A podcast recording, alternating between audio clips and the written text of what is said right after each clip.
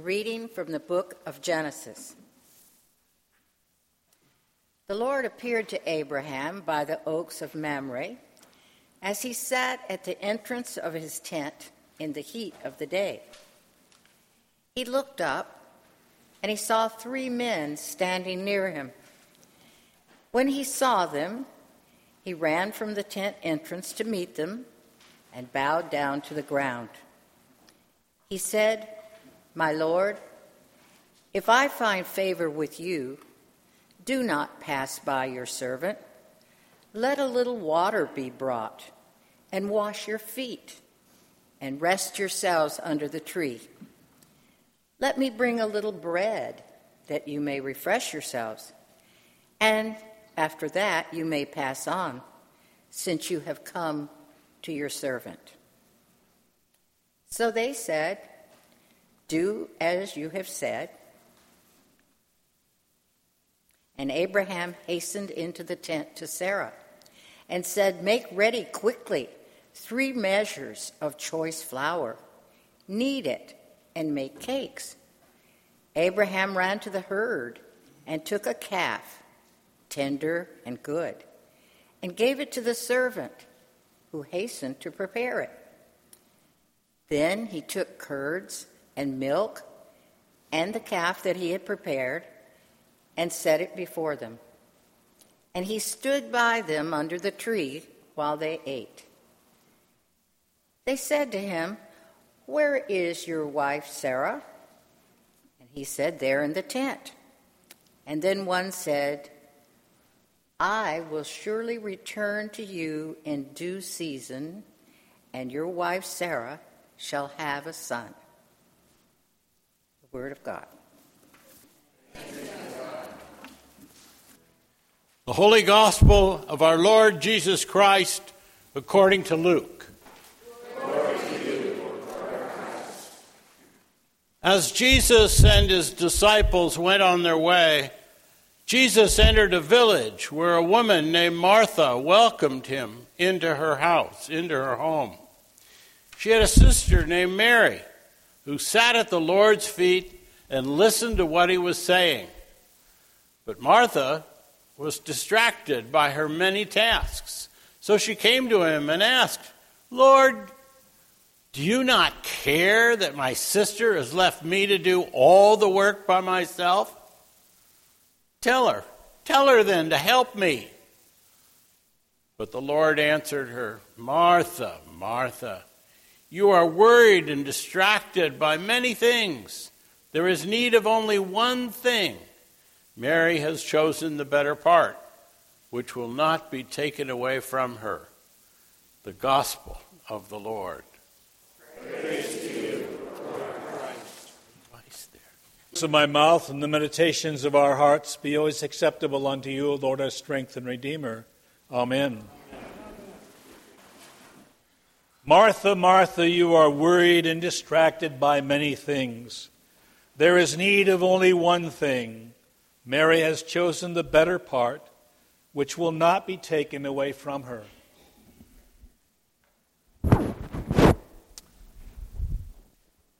The passage of the gospel is very strong and speaks to an issue that I want to address coming roundabout another way.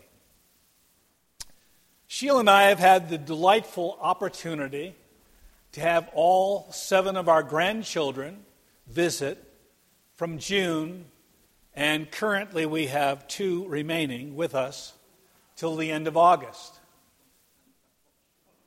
Now, I don't know about you, but grandchildren to me are a great joy. I found that in every opportunity I've had to be with them, that I've always learned new something new, seen the eyes through a very different perspective, and had this opportunity to find a sense of joy in the most significant ways deep in the core of each one of them. We started off with our grandson Dylan. Then soon arrived my son with his, our granddaughter Gianna. Shortly after that, Catherine arrived from London with our two grandsons, Connor and Ryan. Then we took a little jaunt up to Chico, where we met our other grandchildren, Emily, Olivia, and Jackson, and they all returned to our house. We have a two bedroom condo, fortunately, with two and a half baths. And for a couple of nights, we had an insurgence of children in our living room taking over an inflatable queen size and our pull out couch, which is queen size. And they had a great delight in camping out at Grandma and Grandpa's. It was really a great sense of joy to see them and how they interrelate. Even our four year old granddaughter, Gianna, was just flirtatious and had a wonderful opportunity to meet her cousins, which she hadn't really seen in some time. And they each spoiled her rotten. And I found that it was just this wonderful sense of vitality in the house. Being a grandparent has taught me many things.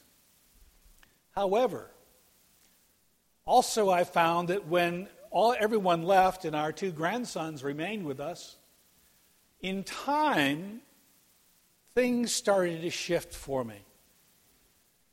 And I went from being a grandparent who was an observer and supporter of all these wonderful things to sort of my parental tapes from long ago about you ought to get up before 12 o'clock. it is no longer morning, it is half the day and it's gone. All of these things about what they should be doing, what they ought to do, how they ought to be. And I kept thinking to myself, where on earth have I heard these things before? I resented it when my parents did this to me, and I don't blame them for resenting me doing it to them. My mother had this great phrase, it was constantly brought forward just don't stand there, do something. Well, shortly, having heard it enough times, and with my younger brother and sister being berated often about it, I learned how to do things. I busied myself doing all kinds of things so that I didn't have to get the comment directed to me about not doing anything. As I got involved in sports, I found out that winners never quit and quitters never win. Do something. Be active. Be aggressive. Take it on. So here are my two grandsons enjoying the lap of luxury from my perspective and relaxing and having a good time. And all of a sudden, all of this turmoil from my past came up, but they ought to be doing something. They ought to be sincere about committing themselves to something. And I went to this whole parental side, which I found to be very difficult because I kept seeing my parents in me and all those things that were difficult for me as a child because my mother thought I was too much of a dreamer, that I ought to be doing something concrete. And I remember getting out of the house to do something. I played in the sandbox for hours with the neighbors. I created worlds of different things. And I love driving the, the dump trucks because our next door neighbor had a dump truck company. And I used to ride with the, the guys who were driving trucks, dumping soil and stuff like that. I had a great time. But it was all this world of play. Well, here's my two grandsons sitting there, no world of play, but they had found programs on our TV that were absolutely absurd. I was trying to work on my computer, and I'm hearing this million dollar, uh, yeah, I forgot what they call. Oh, he made a million dollars inventing duck calls, and they were going to go duck hunting. And I'm thinking, what on earth is happening here? And as I would go to address it, I'd hear my parents willing up inside of me, let's do something productive. Reflecting on this, and then getting the passage Martha, with all these things she had to do. And when her sister Mary was sitting at Jesus' feet, lapping up the ability to hear what the stories were and the commitment of faith, Martha went ballistic. Do something. Jesus, have her do something. Jim Wright was over the other day and he noticed on our refrigerator one of our little magnets, and it has beautiful bright colors. Jesus is coming. Look busy.